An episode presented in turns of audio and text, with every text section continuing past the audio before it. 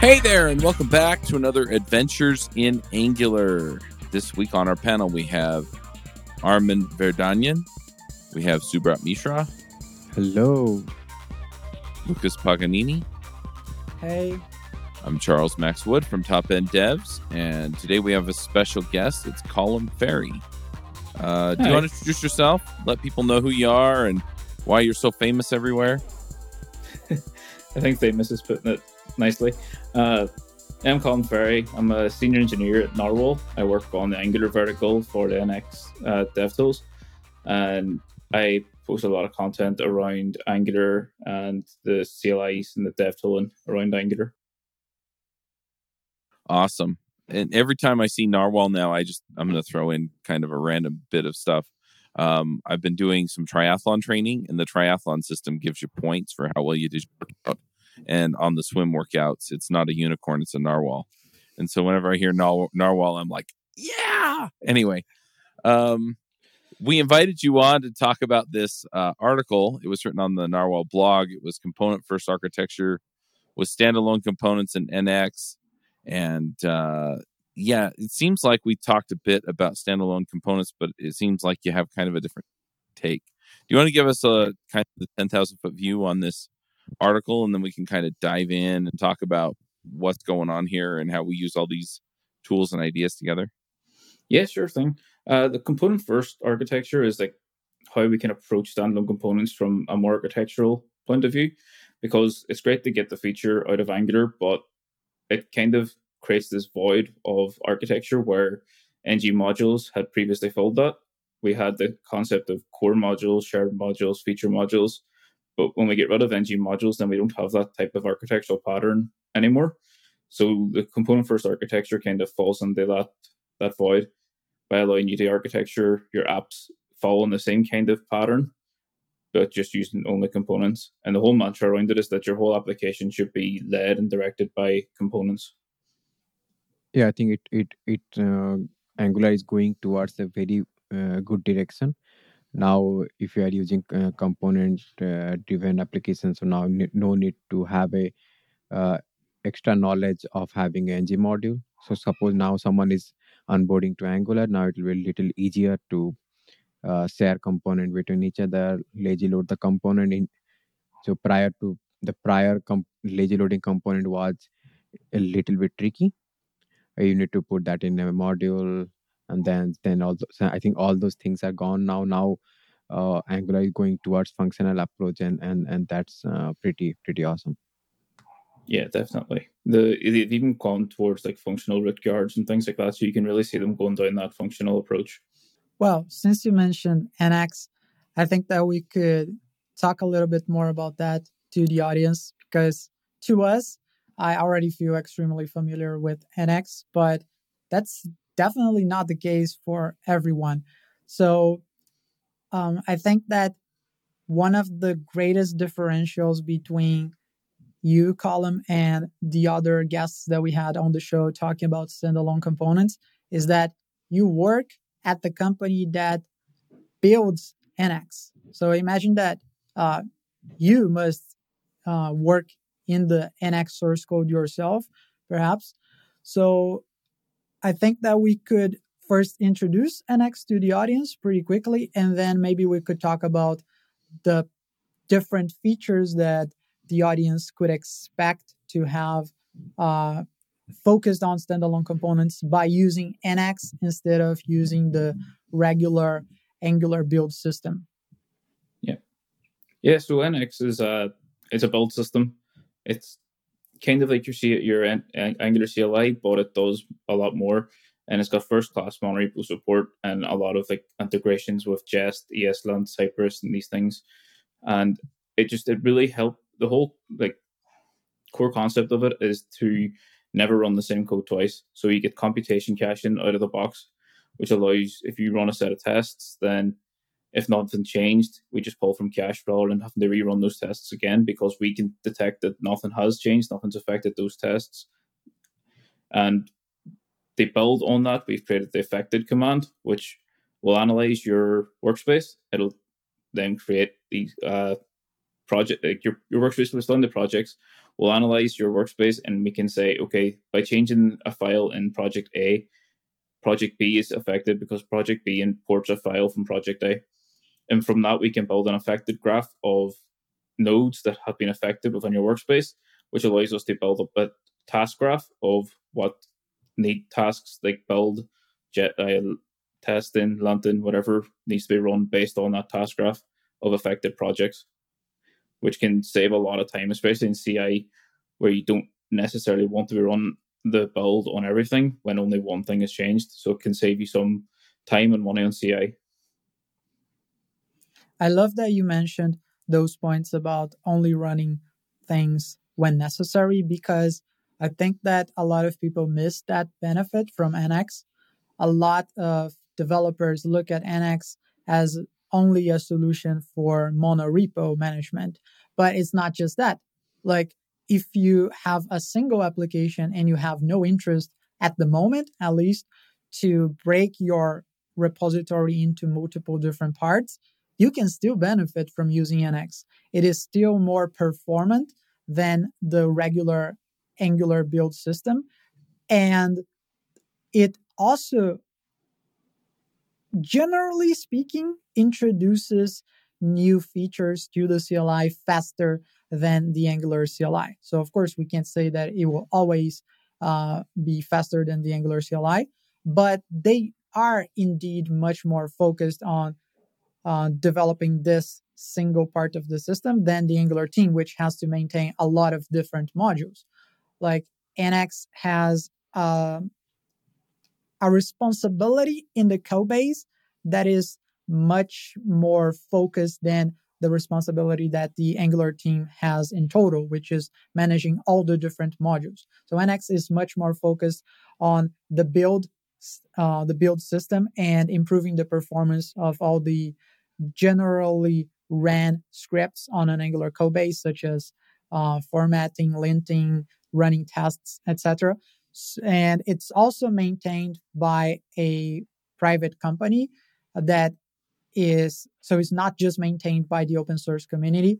So all those things together make nx a candidate to introduce features faster than what the angular team can do uh, knowing that they have to maintain they have to distribute their focus across a lot of different libraries so this is particularly interesting if you haven't explored NX before. I highly encourage you to take a look at their docs, take a look at their website. Even if you have no interest in having a monorepo, everything that we're going to be discussing here today uh, is available on NX.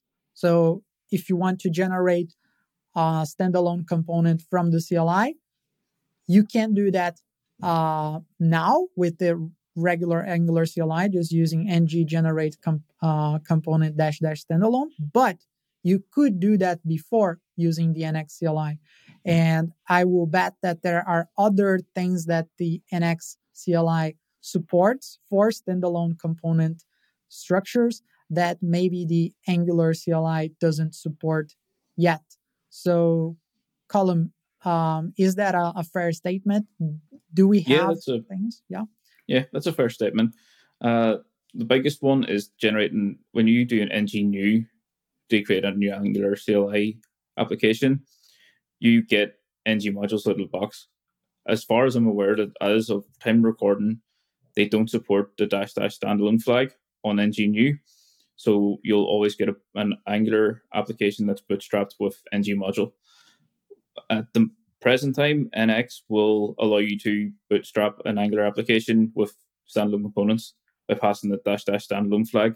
In fact, we will be releasing a new version 15.8, which will have better support for when you run NX npx create NX workspace and you choose a standalone Angular project. It will ask you if you want to use standalone components from the start, which will boot set up the all the code that's needed to bootstrap and from a standalone component rather than from an ng module. Uh, fun fact uh, the Angular team is to switch to standalone as the default configuration. Uh, so in the future, when, uh, when, when running ng new, it's to create standalone instead of modules. It's too soon to say if the modules are going to get deprecated, but it's possible Yeah, in the- future. and I remember, I remember reading on the roadmap for Angular that the getting started documentation on Angular IO will also change the use standalone Yeah. components rather than ng modules as well. So it's going to happen. It's down the line. It's in the future, but with NX you can get it right now. Yeah. Uh, I'm actually a newcomer to NX. I'm using it right now, and it's like for the first time. Uh, I knew about NX for a long time, but uh, our previous project was kind of a mess. Though it would benefit if it was an NX workspace, but anyway, we couldn't like introduce it there. But uh, we started a, a new thing, and uh, I really, I really liked NX from the start. Though some things kind of confused me. Like I, I remember distinctly that we created a standalone workspace, like the Angular uh, schematic or how you are calling it. Uh, but uh, it also creates like a default project, right? Uh, other than other projects or libraries you can add. But somehow the default project I discovered today because we weren't using default one. Uh, somehow it has modules. It has an app module, uh, and I'm wondering Yeah. if I did something wrong. No, you didn't. There's some uh, confusing terminology at the minute because the way people the way most people look at NX is that it's a monorepo tool.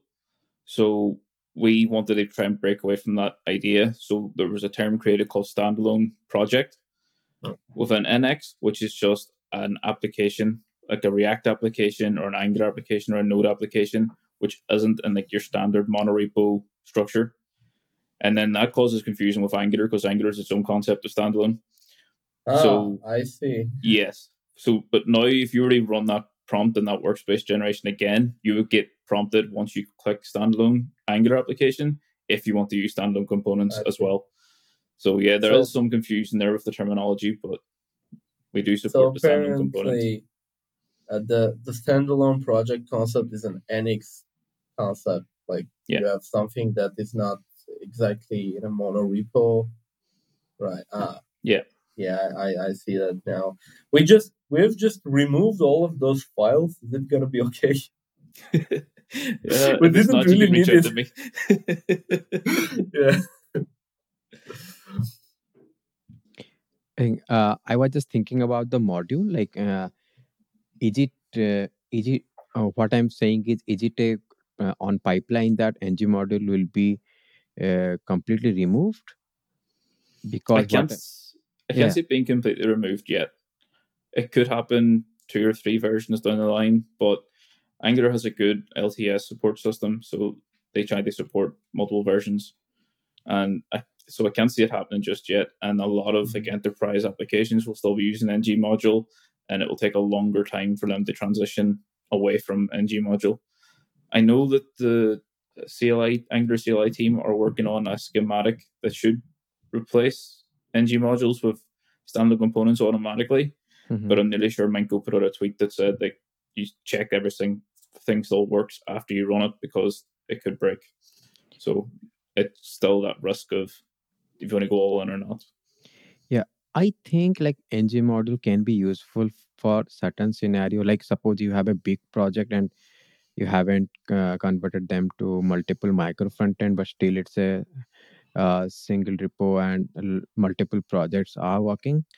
Then in that scenario, maybe ng module uh, will be make sense to se- segregate different teams and uh, they should divide their work in, in in their only module like su- suppose they are having a service they should uh, provide that service in their module instead of providing in the root itself so like how what's your thoughts on how it will be handled if uh, ng, ng model will be mm, gone completely Yeah, I think the the easiest way to answer that is to use NX because NX will let you set up what's called libraries, feature libraries, and you can split that by team or by domain. Like you can Mhm. bring domain driven design into that, and that's where you could have each team will have their own folder within the monorepo that is specific to their domain and the work that they're doing. So all their standalone components and everything will be from that one library, and Mhm. it'll expo- expose a public API from that library, which will have an entry point, and that means the only way you can access those that team's code is through their the exposed API that they provide. So then it, you get the same kind of effect of an ng module, but without having to have an ng module. Mm-hmm. Makes sense. I have a different use case that I don't really know how to do it without an ng module. Perhaps you could help me, Colum. Um, my use case is that I have a module that is responsible for creating teams for uh, an application. So I have a light team and a dark team.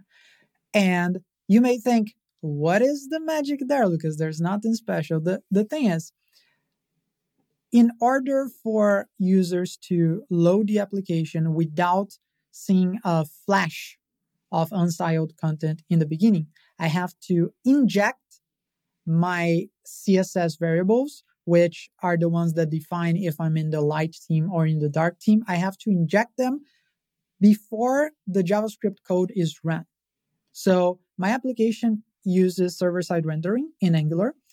And I have a module called team module.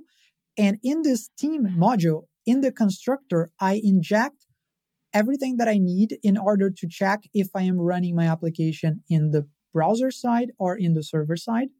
If I am running it in the um,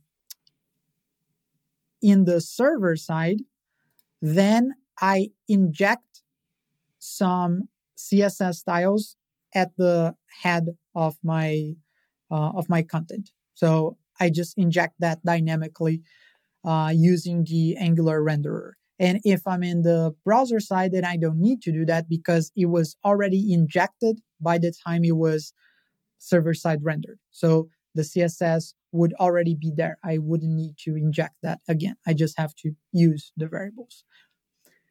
So basically, I'm doing something that I probably shouldn't, which is I have logic in the constructor of my ng module, but I really don't know what would be the best practice here. I imagine that the best practice would be to use the app initializer token and then provide a function that can take all the dependencies that I need and does this initialization for me but I'm not sure if that is the right call. And even if that were the right call, I wonder how I could expose that as an individual library to consume in all my applications. So imagine that I um, isolate this team library and I, I am reusing that in a bunch of different NX workspaces.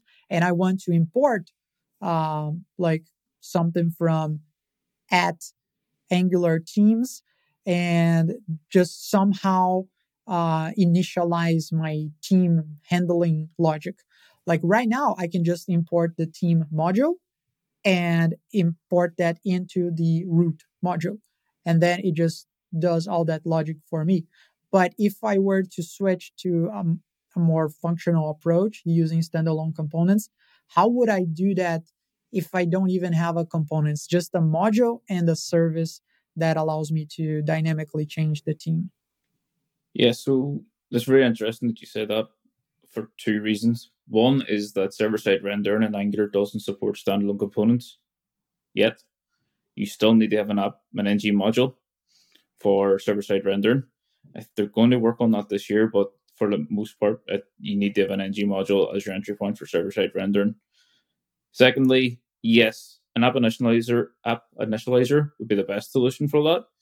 You could write a provide function using the new inject function that is exposed from the Angular core package.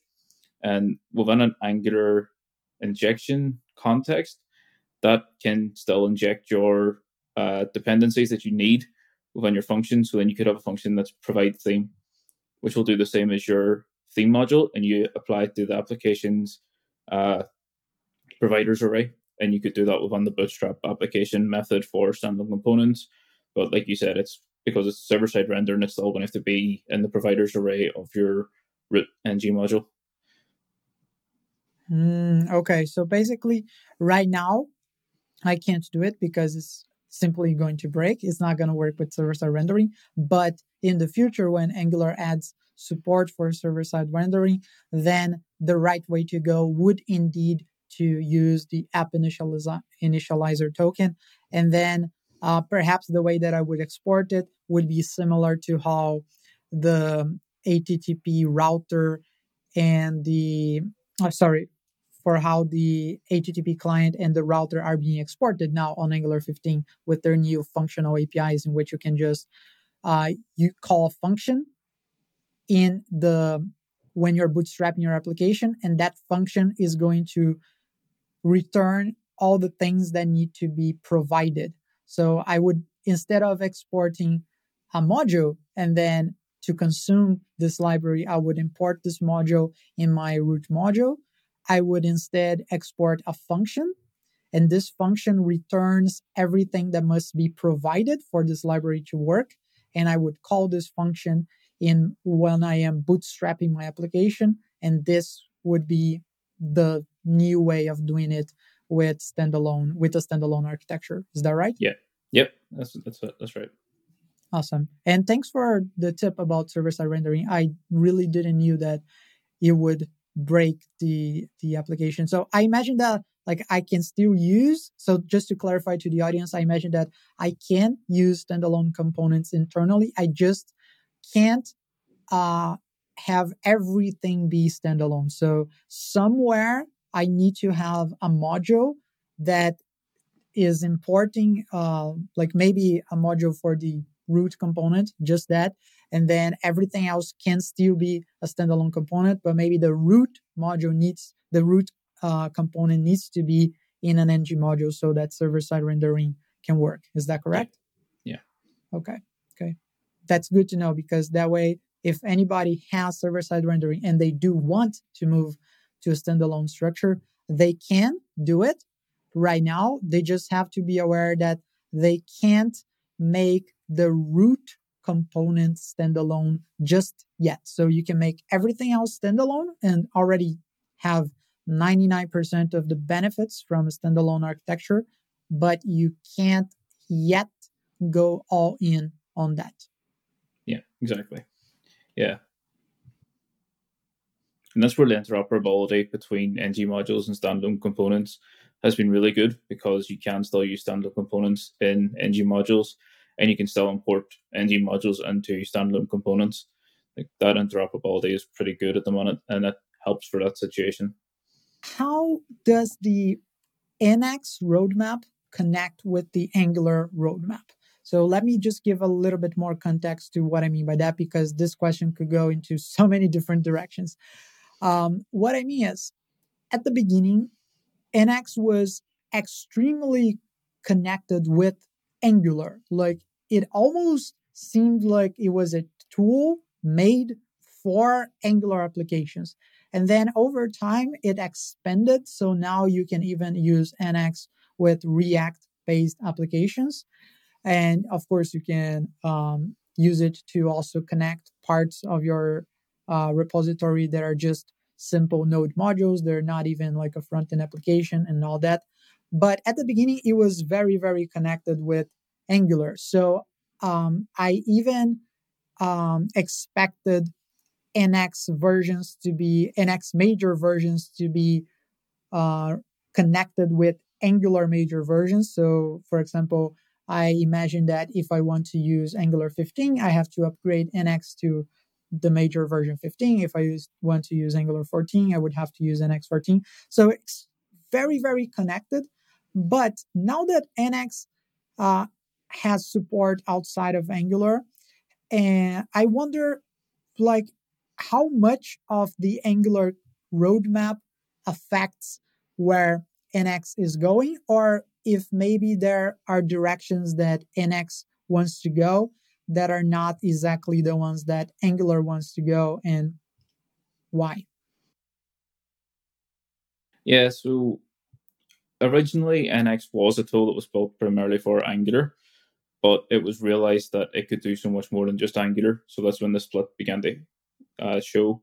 That's when they started adding React support, and we've built up more support for other tools and technologies since then To the point where NX is its own independent CLI now. It's not connected to Angular. We do support Angular, but we're not influenced by Angular or following its roadmap in any kind of way. We will add support for any new features that they introduce, and we will provide any bug fixes that we need to do on our side that relates to Angular.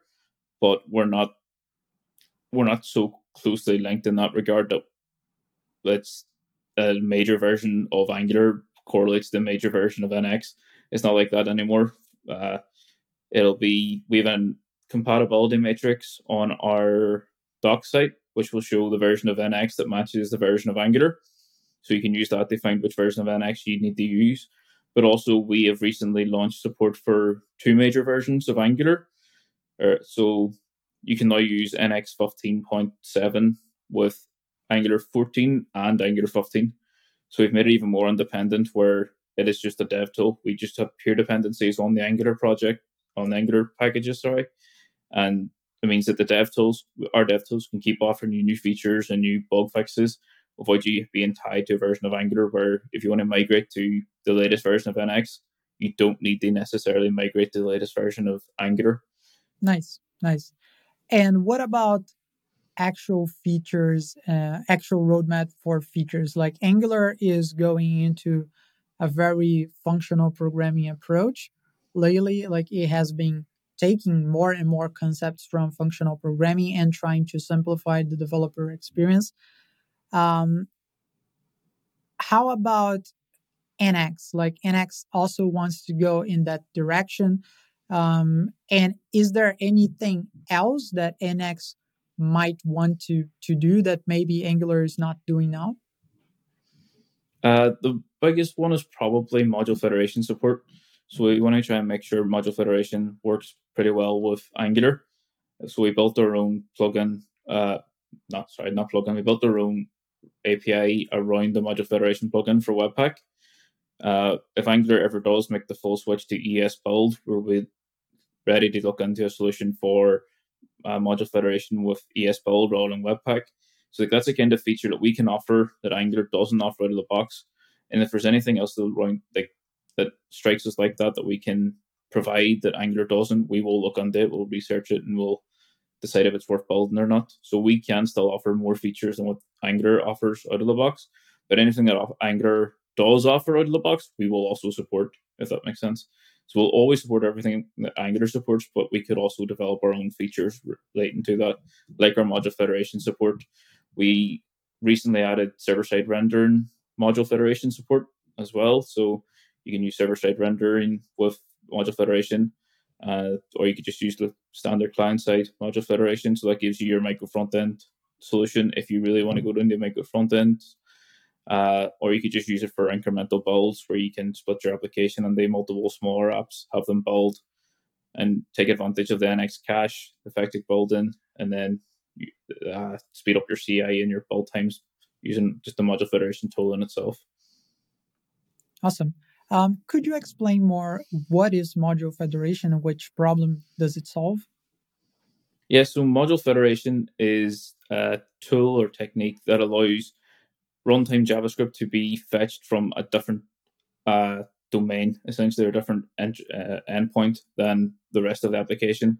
So it basically tells Webpack that when it encounters a module that is federated, that it's not part of, it's not a part of the build script, it's not part of the build uh, the source files, but it's not a problem. It will be resolved at runtime. It can find that load that code at runtime, and then at runtime, when Webpack the runtime reaches that import of a specific module that has been federated, it will know where to look for the module. It will fetch it across the wire, and then it will be able to run it at runtime.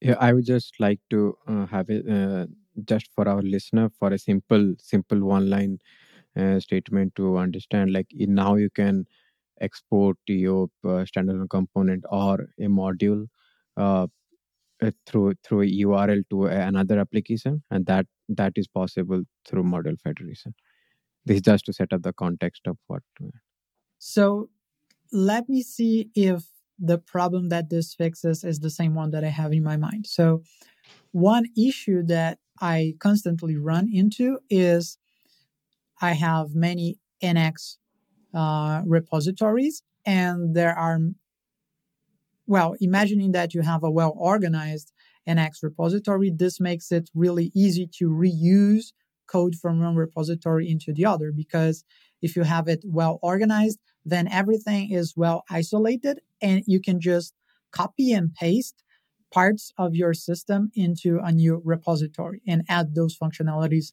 really fast.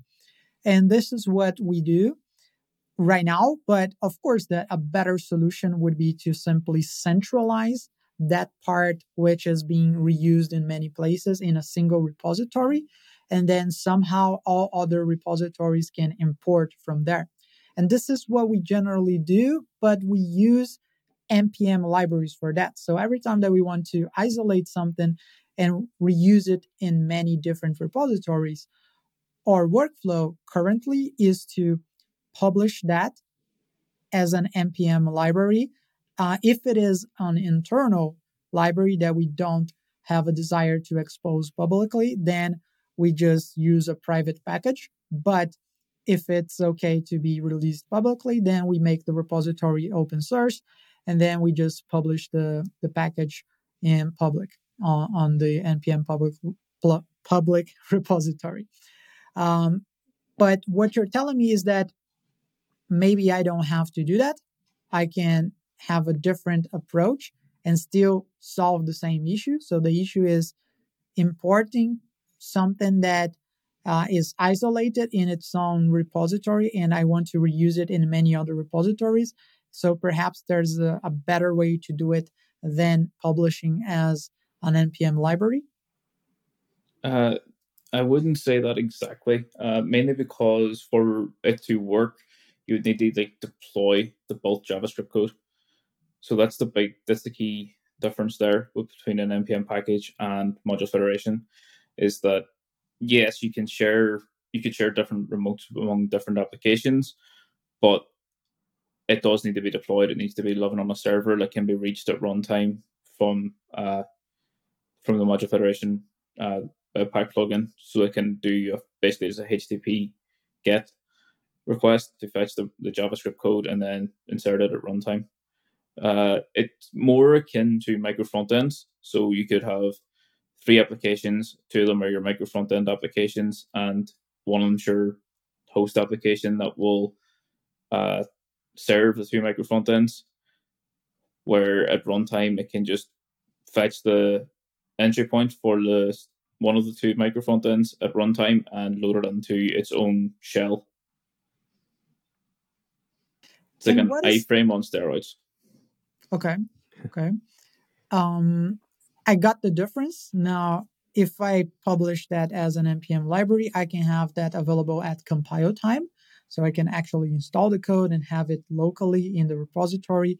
And then when I build the the package or the the repository, then Webpack can bundle that code together with my application and if I use um, uh, the other solution, then I have it available at runtime instead of compile time. Okay, I understood that.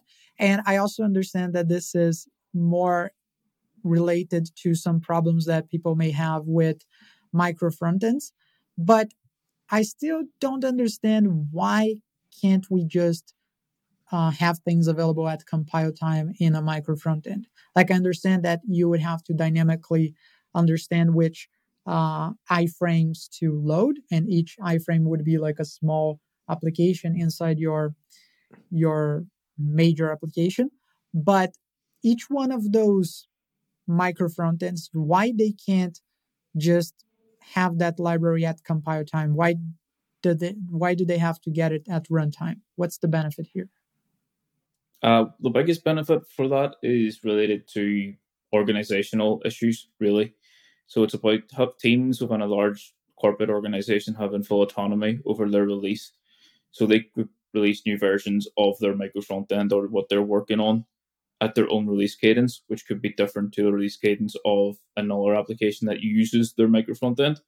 So even though, say, Team A has a release cadence of a monthly release, whereas Team B, who's developing a micro front end, they release a new version every week, then people that use Team A's pro- uh, project will still get the latest version from Team B, despite the one, one monthly release from Team A, because it will always be able to fetch the latest version that's been released by Team B. So it gives them that autonomy to develop features faster on a different schedule than other teams within the organization. It gives them more autonomy over that. So it's more a completely organizational issue that it solves rather than any technical problem. Hmm. Yeah, I think also uh, now nowadays people may think that micro frontend is a uh, cool thing, but as, as Colum said that if you have multiple teams uh, and multiple dependency, then you should go for micro frontend.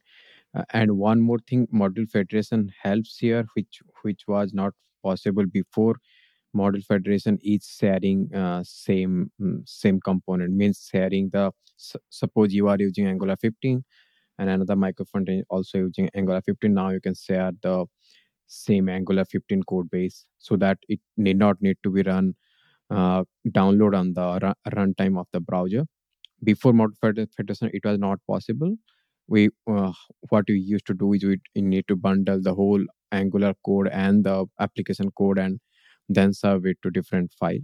So they, they, I think this is the main benefit of mo- module federation from micro frontend side.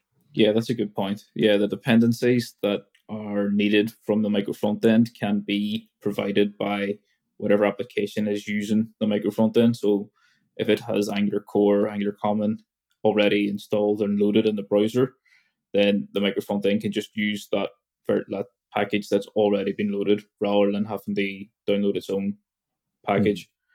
The one problem that that does introduce though is if you share a package like Lodash, my module federation the module federation plugin doesn't know what apis are required from lodash for each of the micro front ends that you use so you don't get the same tree shaking benefit of lodash at that stage. So you, there is that tree shaking potentially uh, being less performant and less optimized when you share certain packages so it's good to just keep an eye on what you do share between the micro front ends with module federation I think uh, one more thing to Lucas, like to whatever uh, you are asking about the uh, problem, right?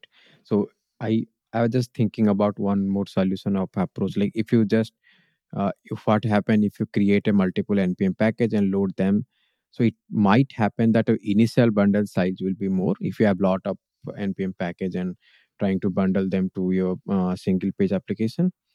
Uh, then if you're going with a single page application way then might be the initial bundle size will be high and if you now if you convert that to multiple micro frontend and then you load them lazily so that might increase the mm, user's experience or the onload experience of the uh, first render experience for, for a user but if you're doing with server side rendering that uh, i think that doesn't make much sense here And Colum, um, is there any feature on NX which would allow people to import uh, libraries at compile time, just like I've been doing by publishing them as an npm library, but without having to publish them on npm? So somehow telling uh, NX that you want to make an import into a GitHub repository, and then if it's a private repository, then you somehow also um, add your API key or something, and then NX can automatically go into that repository and build that for you? Or do we really need, uh, if we want to have something available at compile time, is currently the best solution uh, to do what I am doing, which is publishing things as an npm library? Yeah, so NX doesn't act like a package manager and it doesn't try to act like a package manager. So managing those types of third party libraries and things is outside the scope of what NX can and will try to do. So the best solution I would say for that is just to follow like the package managers solutions for that, like npm, yarn, pnpm. They I know they have like available they, they can allow you to install packages from GitHub, but it needs to be set up in your package the JSON file to point to the GitHub repository. I don't know if it allows you to do a pre-build step to compile those once they've been downloaded or not, but yeah, that's probably the best solution I can give.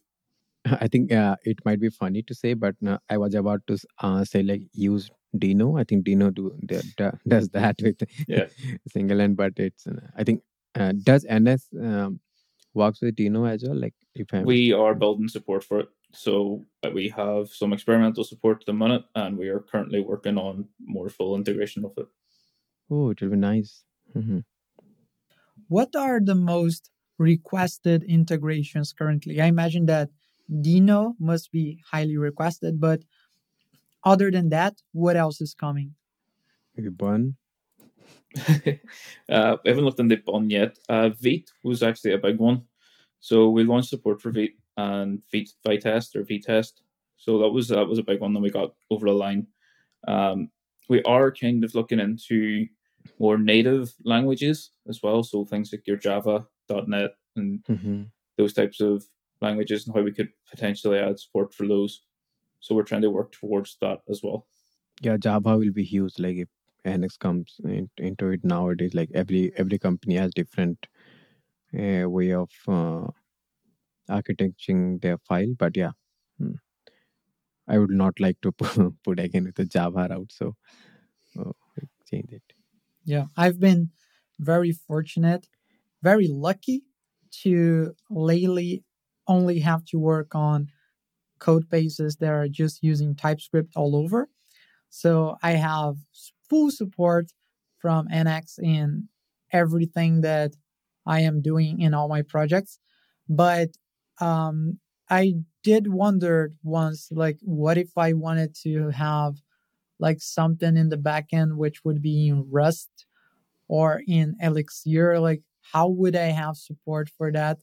And even though we don't have support for those other languages inside NX right now, what would you recommend, Colum, for developers that are working in code bases that need a monorepo solution, need something to connect all the different parts of their application, but perhaps what they are using is not yet supported by NX? What would be the next best alternative to NX if they are working in a code base that NX doesn't support?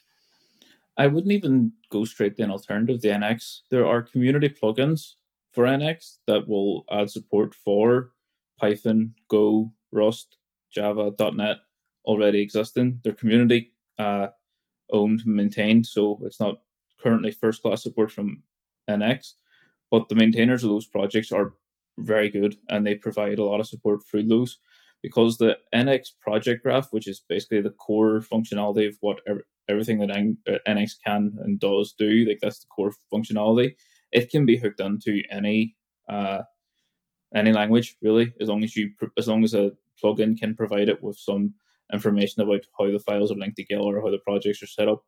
So there are plugins for those different languages available for NX. So I would still stick to NX personally and see if there's a community plugin. And as I said, there will be first class support for some of those languages moving forward. Or if you feel confident enough yourself, you could build your own NX plugin to manage the project graph for and one of those languages that you're using, and maybe build your own generators to scaffold out some .NET files or .java files that you need for those languages for any situation that you're in. Like you could have a generator to generate some class that you have to build over and over again for uh for Java. So so yeah, there's all this extensibility that is permitted from NX, especially using the NX plugin generator where you can generate your own NX plugin. That's really interesting. I didn't know that there was so much community support. And it's good to know that others have already paved the way to a lot of those features because I don't even know if I have enough beers in my home to reach that level of confidence of trying to write my own NX plugin. So I'm very happy that others have done it. Yeah, it's very straightforward actually in terms of writing generators.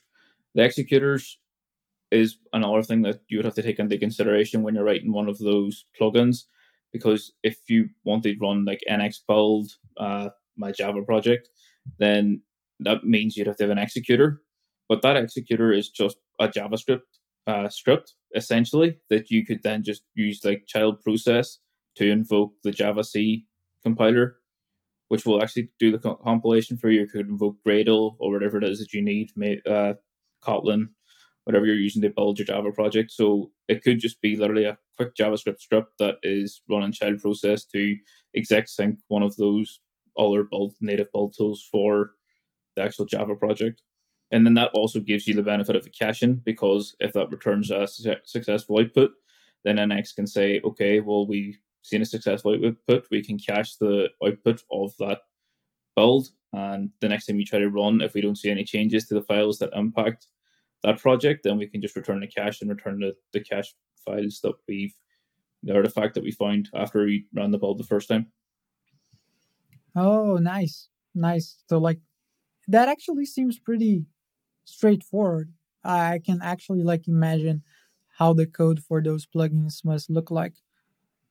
Not that hard. So perhaps if you are looking for a solution and NX doesn't support your weird language, uh, then you can actually write a plugin for it. Pretty cool. Go ahead. It's a lot easier than writing an Angular schematic. It's a I lot easier than writing an Angular schematic. Yeah, I It doesn't use RxJS. I I tried to come up with it, and in the project that we were doing previously, uh, when we started it, we didn't know about NX, and uh, I don't know when NX became popular, but we started the project, I guess, in 2017. Uh, so we haven't heard about like monorepos or anything, but uh, in retrospective, I think that that would be really beneficial because uh, I wrote a bunch of scripts to build web components, and all, all of them were just like not Node.js scripts. that I put them in the uh, npm, uh, like package JSON as a npm script, and obviously all of them were pretty buggy, and I couldn't like use TypeScript in them for for weird reasons.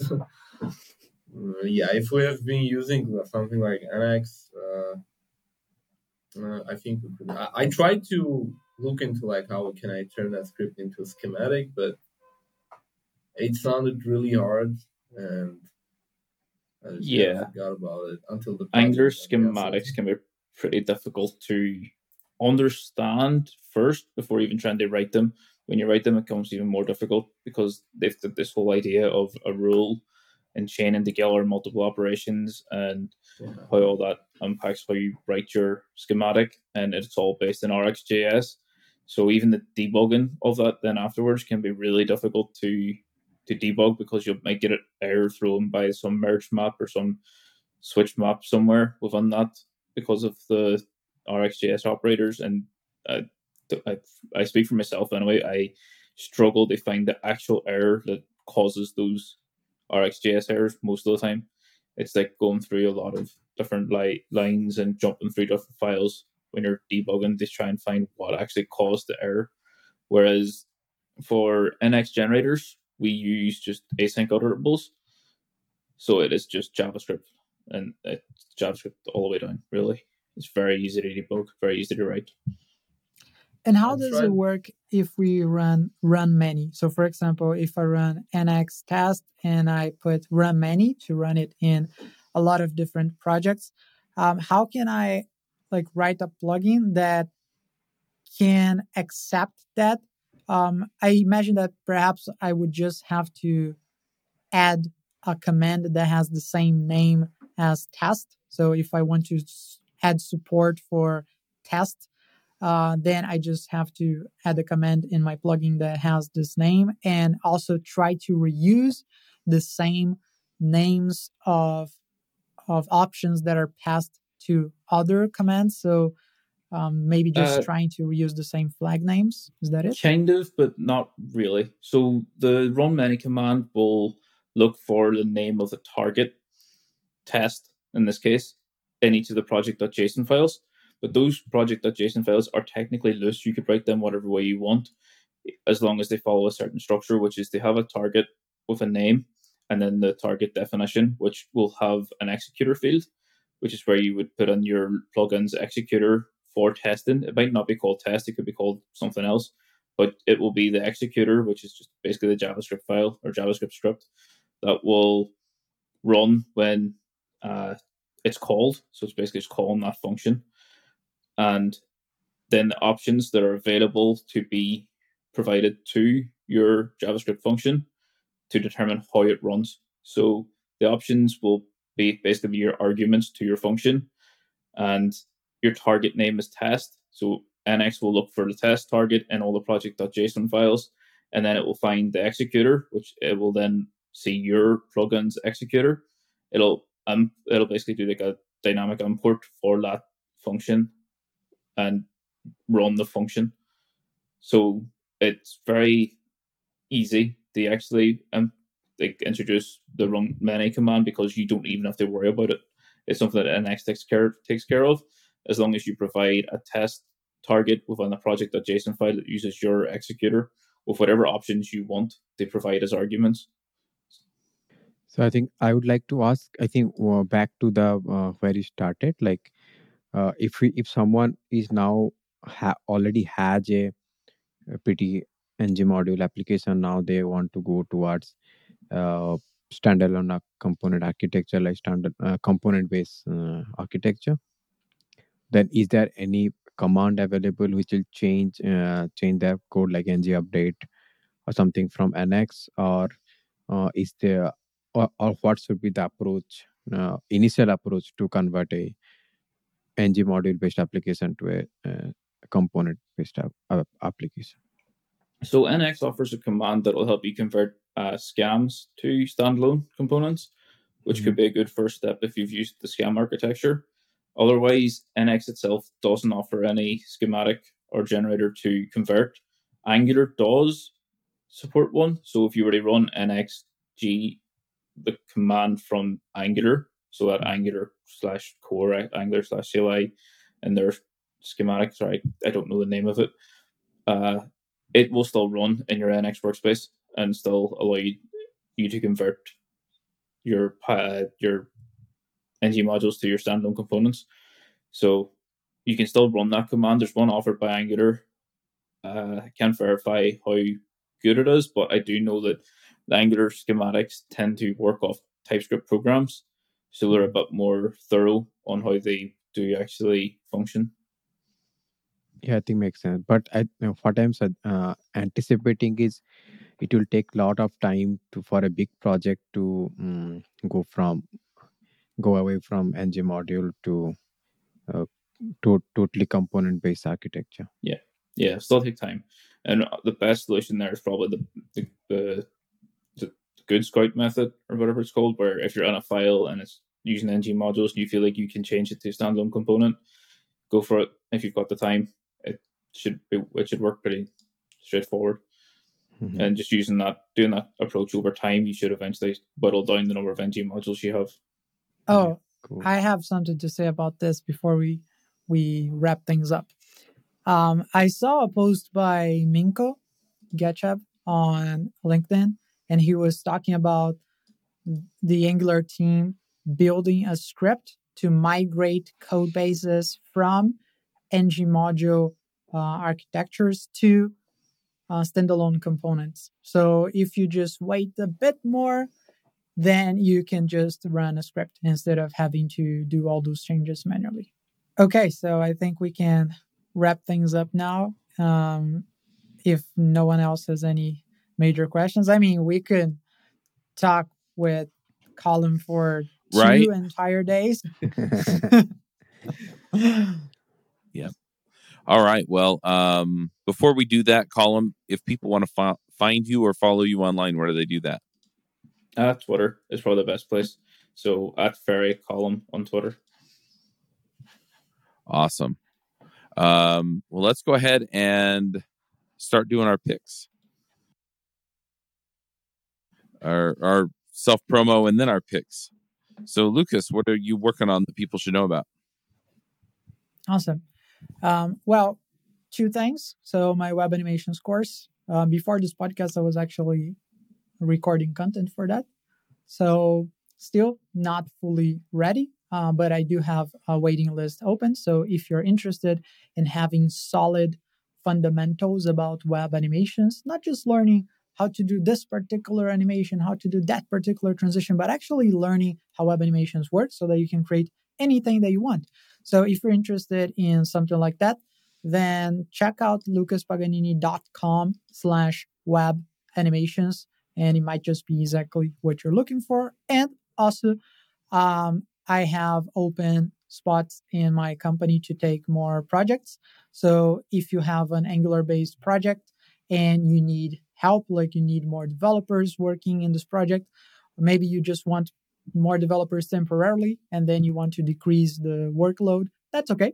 Uh, so you can reach out to us at unvoid.com. We are extremely specialized in Angular and functional programming. So if this is what you're looking for, we are uh, the best option for you. And I believe that's all for me. All right, Subra, what are you working on that people should know about? Yeah, I think uh, it will be interest here because I think uh, I have started a podcast, and the first guest uh, was Lucas. Uh, so, so. Can, I know him. yeah, I'm getting famous. You should watch That's the right. podcast. yeah, so guys, please go ahead and watch the podcast. Maybe I uh, I will give the link in the in the show note, and and as well as uh, I, I have also some videos on standalone components. So if you guys are interested, you can go and watch a playlist on standalone component, mostly on Angular. If I may add, um, I want to set up expectations for people. It's not a technical podcast. Yeah. We just talked about how I built my company, how uh, what I look for when I am hiring developers, especially Angular developers, since this, since this is the expertise of my company. So if you want to know how my company hires and evaluates developers to figure out which candidates are the most qualified for what we're looking for, or you just want to know how I got to where I am right now. Not that this is like the a major deal, but uh, I imagine that it might be curious to some people how you can go from employee to employer. Then we cover all that in this podcast episode. So I loved talking about that. Thank you, Subrat, again for the Yeah. invite. Thanks, you did my part pretty well. Yeah, thanks. Explaining the podcast. Yeah. Awesome. All right, Armen, what are you working on that people should know about? uh, yeah, I was kind of looking forward uh, towards like uh, sharing about it. I wrote a bunch of articles, but that's not what I want to talk about. Uh, I tried. Uh, I remember that we did a separate episode on uh, when uh, the inject function came out. We did a separate episode about uh, the how we can do change detection, uh, like sort of outside of Zone.js, with proxies and everything. I wrote an article about back then and promised I would publish that one day on npm. Uh, so yeah, eventually I went on and did that. Uh, I published a package called Zoneless. Uh, I, I think it's gonna become irrelevant soon when Angular introduces signals, but it offers like a separate, uh, like a different API, and uh, it's not it's not related to signals, and, and I don't think it's very performant, but it's just an experiment. So. Uh, if uh, anyone wants to try out that in a separate like experimental project, uh, it's got different API because it works uh, as if uh, as if there is no uh, proxy or anything as like like a usual Angular property and everything like with deep checkings and everything works, but without Zone.js. I, I got an example there. Uh, I also kind of integrated observables into it and computed properties like uh, what we probably are going to get with signals, but without the signals API, but working like usual objects. Uh, I think the Angular team in the end decided not to use proxy objects. Uh, I'm not entirely sure about the reasons, but uh, I will put the link to the package uh, here. Uh, so if anyone is interested, I just I'm just interested in hearing like feedback I'm pretty sure this is not gonna be the next big thing, but um, it still would be interesting to compare to what will come next in terms of uh, reactivity Angular. Okay, so that's that's mainly the thing that I'm uh, kind of concerned about.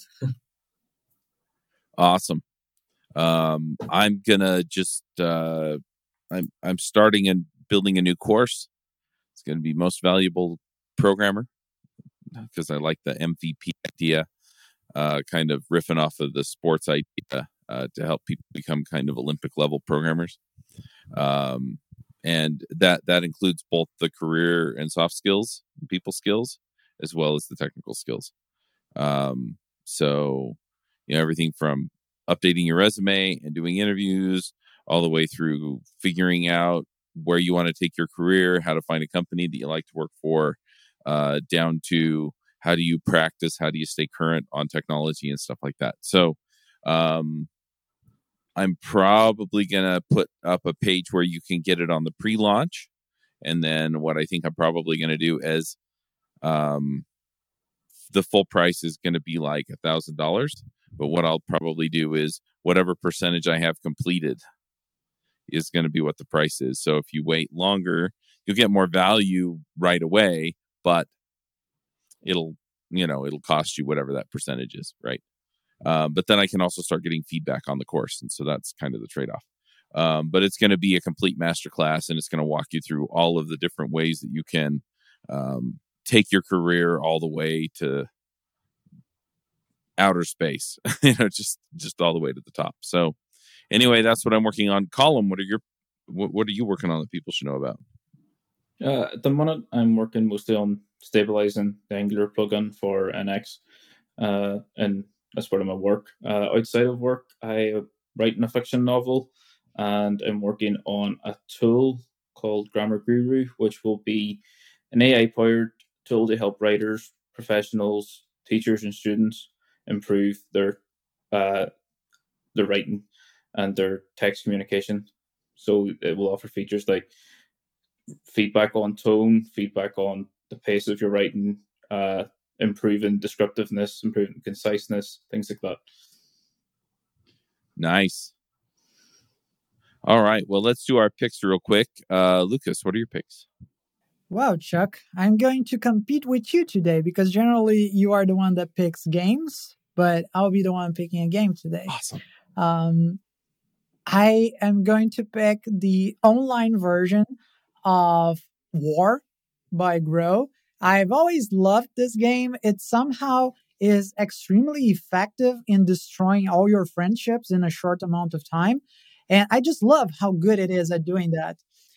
It's a beautiful game to play with family, with people that you just met, that you don't ever want to see again. Uh, like all that. It's just beautiful. And now I, re- my employees actually, they know how much I like this game because we had an in-person hackathon in the past week. And then I I brought that game and then we played that in that trip a bunch of times. Um, and by the way, they didn't let me win. Okay. Unfortunately, they weren't nice employees, but that's outside the scope of this pick. So what they did is that they found an online version of this game and they were like, Oh, Lucas is going to love this. So, uh, I've been playing a lot with this um, outside my working hours, okay, just to have that registered. But I've been really addicted to playing War online and just knowing that if you don't have other people that want to stress out and play that game with you, you can just play it with a random person online or even an NPC. So, yeah, this is what I've been doing lately in my free time. Awesome. Very cool. Yeah, always love new games. Subrat, what are your picks? I think I was about to pick uh, signals like Angular re- reacted signal, but Armen just mentioned it be- before, so I will just go ahead and, and pick another another thing. As a, I was just uh, reading one book, is understanding the distributed sys- system. So if you are interested in maybe going uh, towards full stack development, then you, this must be an initial book to go go and read it. I haven't finished it. I have just started it, so I thought to pick. It. I think that's all for this week. Good deal. Armen, what are your picks? Uh, so I've been reading a book recently. Uh, It's a work by Michael Parenti. I don't know if you've heard about him. Uh, it's called Inventing Reality: The Politics of Mass Media. Uh, so it's really a kind of a political book, uh, mainly focused on like how the media, like newspapers and everything, is working in the specifically United States context. And it has really lots of uh, interesting things and insights. How, uh, like, there is lots of discussion online. It's it's not that old of a book. I think it's uh, it was published in 1993 or something. But uh, there's right now there's lots of discourse online about all fake news and propaganda and so on and so on. And uh, there's lots of like buzzwords being thrown around and everyone accuses everyone of lying and so on. And this book is really uh, focusing on essentially how it works like behind the scenes uh, and how lots of people are, are, actually kind of engaged in uh, spreading propaganda, but like without even realizing that, or uh, how how the perspectives are being manipulated and so on. It's kind of a it's kind of a stressful read because there are lots of like uh, really painful revelations about how it all works. But I'm I'm kind of a history buff, so I love like all stuff political and so on. So I really enjoy it, uh, considering really other books by the guy. so yeah, that, that's probably my pick for this week.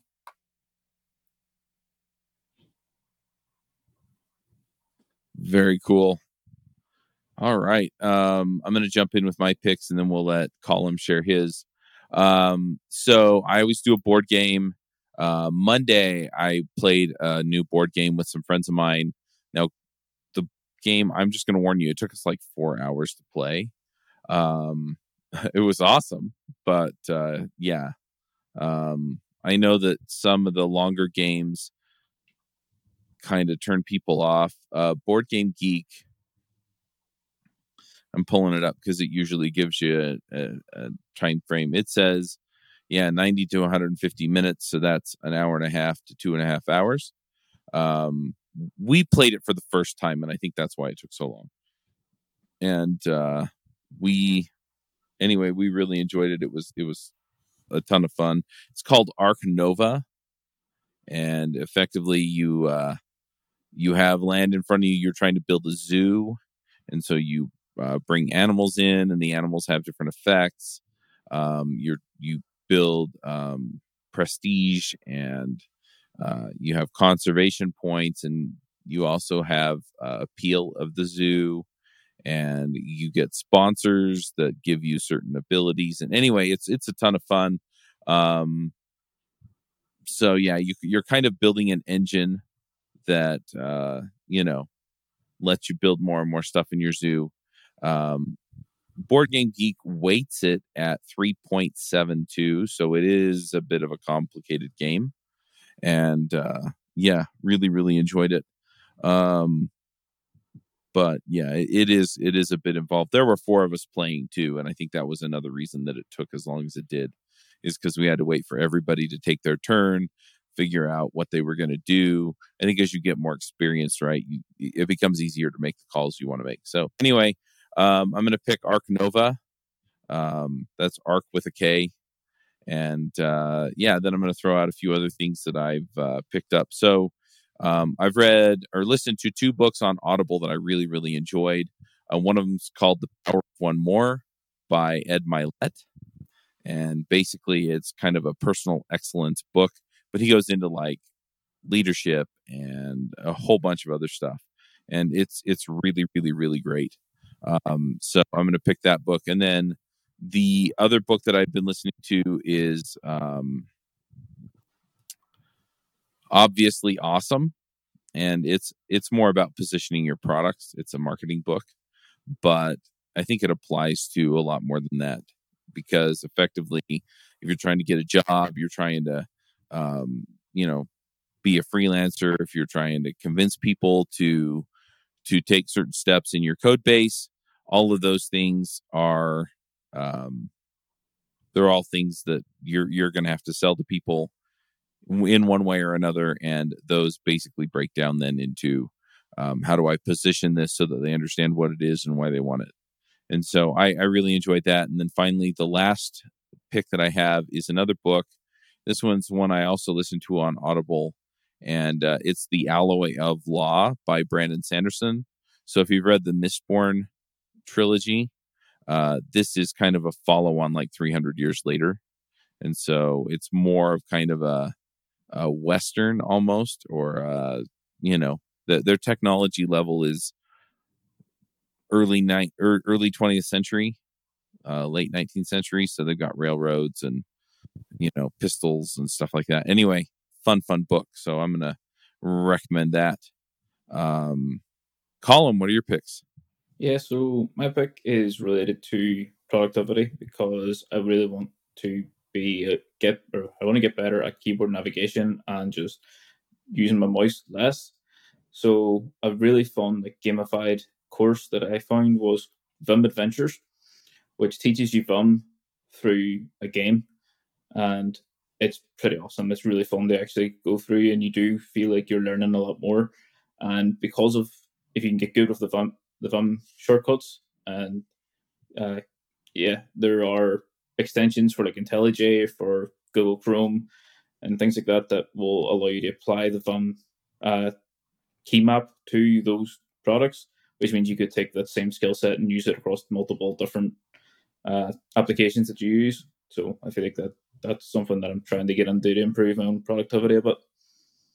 awesome all right well um thanks for coming. This was awesome and i'm just gonna wrap us up because i've got to get to the developer book club. We're finishing up docker deep dive today. Um next month we're doing pragmatic programmer. Anyway um but in the meantime till next time folks max out